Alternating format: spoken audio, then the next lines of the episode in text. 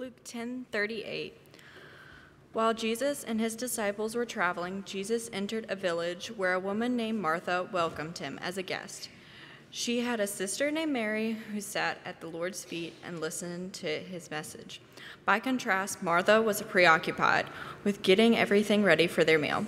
So Martha came to him and said, Lord, don't you care that my sister has left me to prepare the table all by myself? Tell her to help me. The Lord answered, Martha, Martha, you are worried and distracted by many things. One thing is necessary. Mary has chosen the better part, it won't be taken away from her. The word of God for the people of God.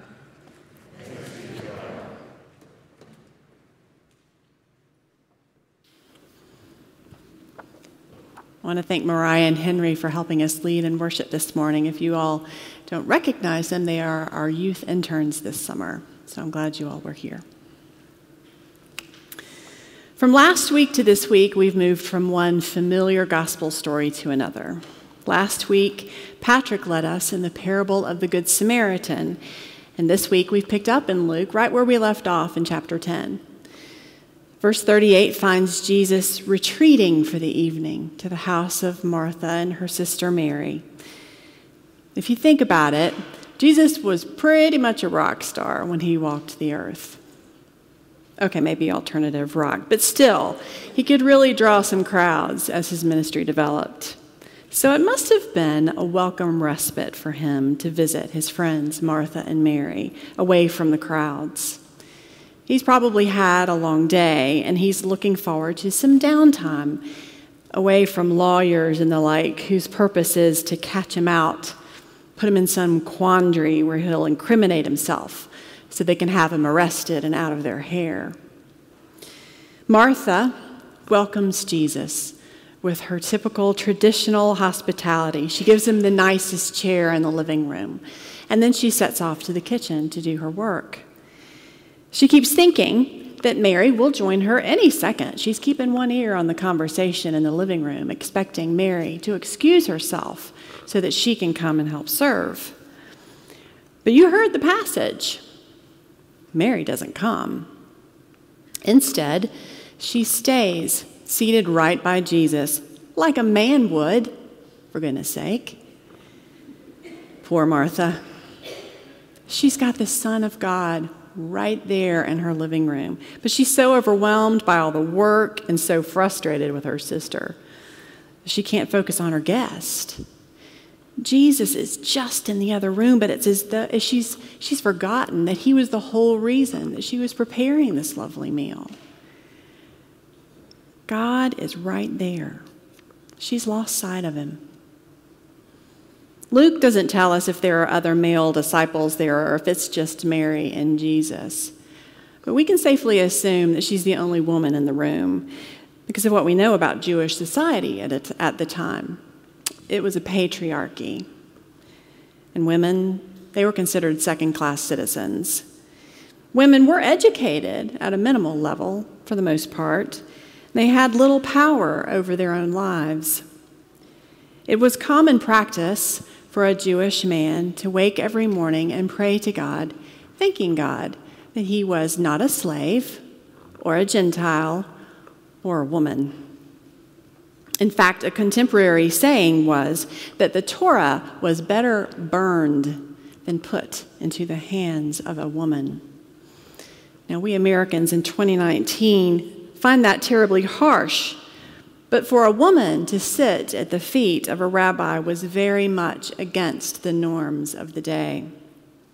Yet, Jesus affirms Mary as a disciple, probably surprising anyone in the room who was expecting him to agree with Martha that her place was in the kitchen. And speaking of going against norms, Martha breaks tradition with her rather impassioned entreaty to Jesus. Now, if you were an early Judeo Christian listening to the gospel story, you would find Mary's behavior pretty unusual, but you would have been shocked at Martha. Hospitality you see, is an honored tradition in Jewish culture, going back to Abraham welcoming the three strangers into his tent.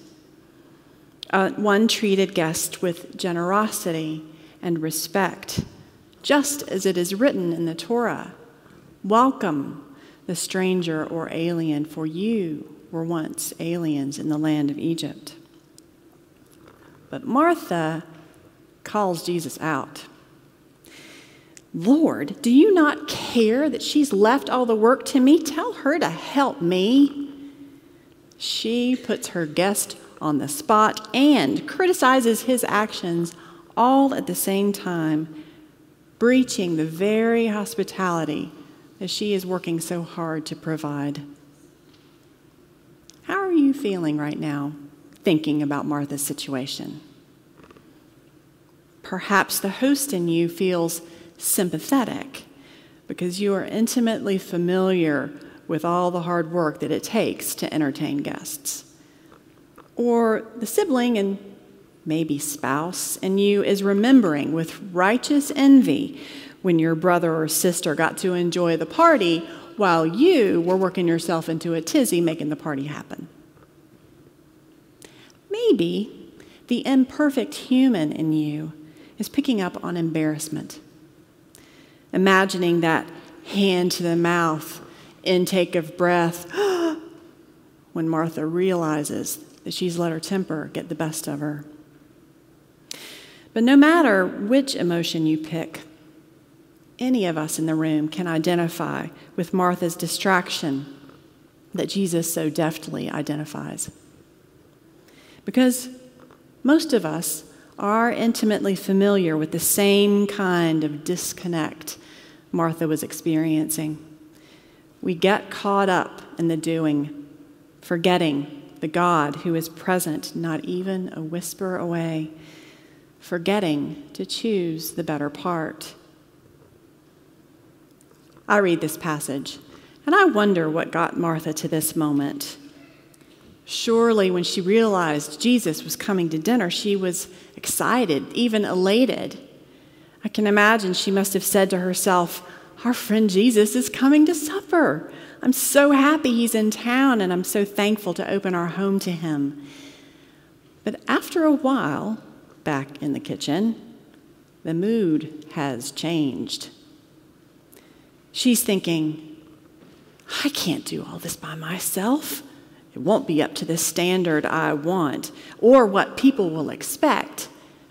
It's Mary's fault for not helping, and Jesus is just letting her sit there. He doesn't care about me. What happened? Maybe you're thinking anger, and I'll give you that. She was pretty annoyed. But underneath all of that is what got her going fear. Fear says, you're not enough.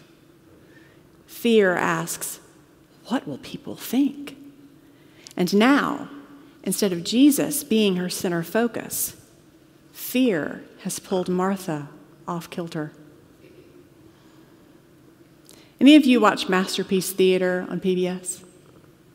I am pretty much a fan of any show that they put on. And one of those is Endeavour, the one about Inspector Morse when he was a young Oxford policeman.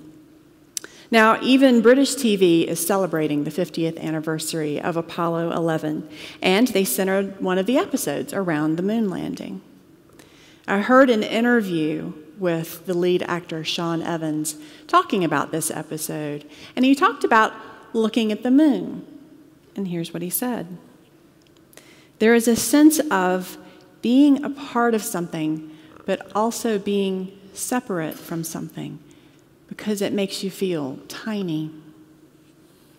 If we're honest, it can be difficult to accept that a God so great, so vast, so powerful would really truly love us or want to be in relationship with us, even on our best days. We feel separate and tiny. Listen to what Martha says to Jesus in that moment. Don't you care? when insecurity takes hold, and let's call it what it really is fear. When fear takes hold, hope fades, and we buy into the lie that we are not enough. And who wants to deal with that depressing thought? So we find other things to focus on, things that feed our self importance, but they starve our soul. Ronald Rolheiser, who wrote a book called The Holy Longing, says that three things keep us from connecting with God in our daily lives narcissism, pragmatism, and restlessness. Martha was hung up in the first two narcissism, in that she was thinking about herself way more than Jesus and only thought of Mary in relation to her situation in the kitchen. Pragmatism, because she got so caught up in the task of being a host that she lost sight of the relationship those acts were fostering. One commentary says that Martha's practices of hospitality eclipsed their purpose. That's pragmatism, the excessive focus on work, achievement, and the practical concerns of life. Busy, busy, feeling needed and important. The restlessness Rolheiser writes about is a different kind of busy. He calls it an excessive greed for experience, a kind of trying to drink in too much of life. And that all three, narcissism, pragmatism, and restlessness, prevent us from being able to find the time and space to be in touch with the deeper movements inside of and around us. We are uncentered, off kilter. The danger is that these ways of being become habit. We settle into selves that are less than God created us to be, just as Martha, the consummate hostess, would berate her guest of honor. But undaunted, Jesus replies to his friend with empathy and invitation. Martha, Martha, you are distressed and overwhelmed. Focus on my being with you. What a great listener Jesus is. He begins by calling her back to herself and to him Martha, Martha. Then he responds to the feeling she expressed indirectly, getting right to the heart of what is happening within her. She is worried and distracted. The word worried is translated from the Greek merimnao, which means drawn in different directions. You can never be at your center when you are being pulled in different directions. Jesus invites Martha back by reminding her there is only one thing necessary relationship with Him. It's not Martha's doing that is problematic. He doesn't ask Martha to be more like her sister by sitting and listening. He invites her to reconnect with him with her heart. After telling the parable of the Good Samaritan, Jesus had told the lawyer, Go and do. There is work to be done. Here he is pointing out the harm of doing without God's purposes being in it. Mary chose connection to God's grace in stillness. Martha can choose connection to God's grace in doing. Young mother and spiritual seeker Bree was enjoying the quiet setting and independence of a spiritual retreat. She had an infant and a toddler at home and stood up in one of the sessions towards the end of the week and said, Can we just talk about how much harder this is going to be when I get home? I mean, I get up at five o'clock sometimes just for some prayer time. And it's like my kids have radar, and inevitably one of them wakes up 10 minutes later. I mean, my real life is a baby on one hip, a toddler crying at my feet. I'm cooking dinner with one hand, and I'm doing work on the laptop with the other. And the leader looks at her and says, Okay, you be you, and I'll be God. And since I'm God, I'm watching you get up every morning exhausted. And I am really touched that you want to spend this time with me. Really, I am. I can't bear how much I love you. It's just too much. And so at a certain point, I rush into the bodies of your children and I wake them up because I just want to be held by you. We worship an incarnational God, one who is a relationship of three whose love spills over abundantly to God's children. Bree later writes Yes, the interruption is the presence of God that I was so desperately trying to find in moments of stillness. But with or without the luxury of stillness and quiet, God comes to us disguised as our very lives.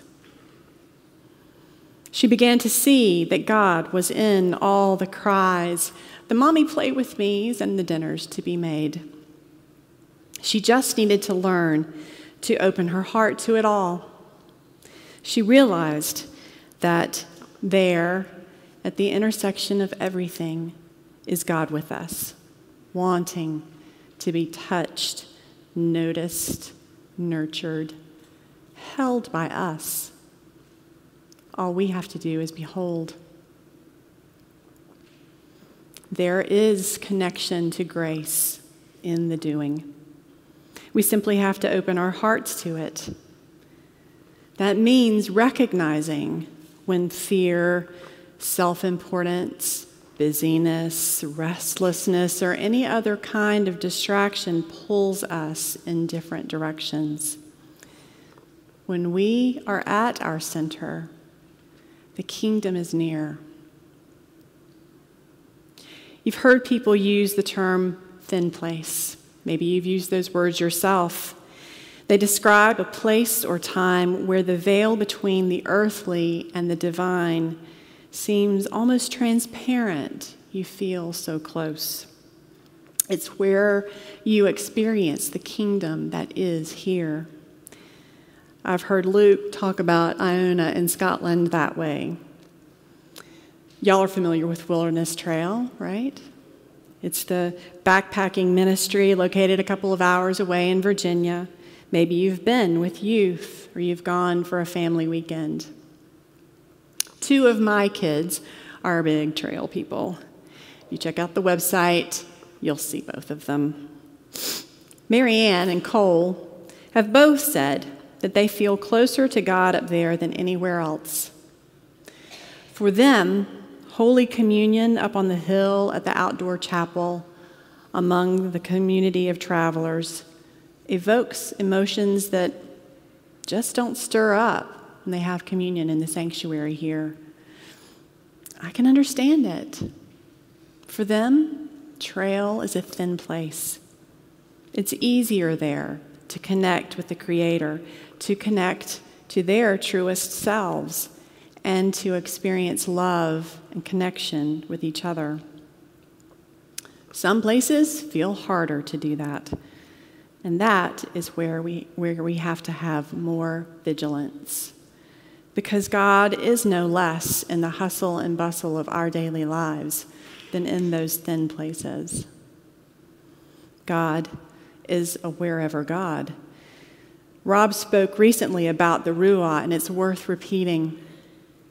Ruah, the Hebrew word for breath or spirit, is explosive, expansive, creative energy. Everything that is exists because this energy surges through everything. It's cosmic electricity, divine energy. God who is at once everywhere and within. God is in everything, in all of creation, in every person. It's on us to take notice. It's on us to pay attention, to stay connected, to find God in all that we do, in all whom we meet. God is everywhere. Grace is always within reach. We were given the gift of free will by our Creator, which means that our relationship with God is an open invitation, an option. We must do the seeking for the hand that is always outstretched, for the grace that surrounds us, for the God who is in all. I want to close with this story. There was a monastery on a hill that was in great decline. There were only five monks left. Nearby, in the deep forest, was a little cabin that the rabbi from the neighboring town would use on occasion. The monks knew he was there because they would see the chimney smoke rising above the trees in the forest. The abbot of the monastery was running out of ideas on how to save the abbey, and one day it occurred to him to seek the advice of the rabbi. So the next time he saw the smoke rising, he went out to the cabin. The rabbi listened to his plight, but sadly, he could only commiserate. I know how it is. The spirit has gone out of the people. Hardly anyone comes to synagogue anymore. They sat together talking about scripture and their faiths when the abbot realized it was time to go. And he said, is there nothing you can tell me that will help me save our dying order? And the rabbi replied, All I can tell you is the Messiah is among you. The abbot returned to the monastery and told the other monks what the rabbi had said, though he didn't even understand it himself. You can imagine their response. Over the next months that followed, each monk considered who of them might be the Messiah. Was it Father Abbot? Could it be Brother Elred? He gets really crotchety at times. Or could it be me? As they contemplated the possibilities, they began to treat each other with extraordinary respect on the off chance that one of them might be the Messiah. People still came to the monastery, and without being conscious of it, they began to sense a powerful spirituality there. It came from the extraordinary respect that now filled the monastery. Hardly knowing why, people came more frequently to picnic, play, and pray. They brought friends and the number of visitors grew. Some of the younger men started to talk more and more with the older monks, and after a while, one asked if he could join them.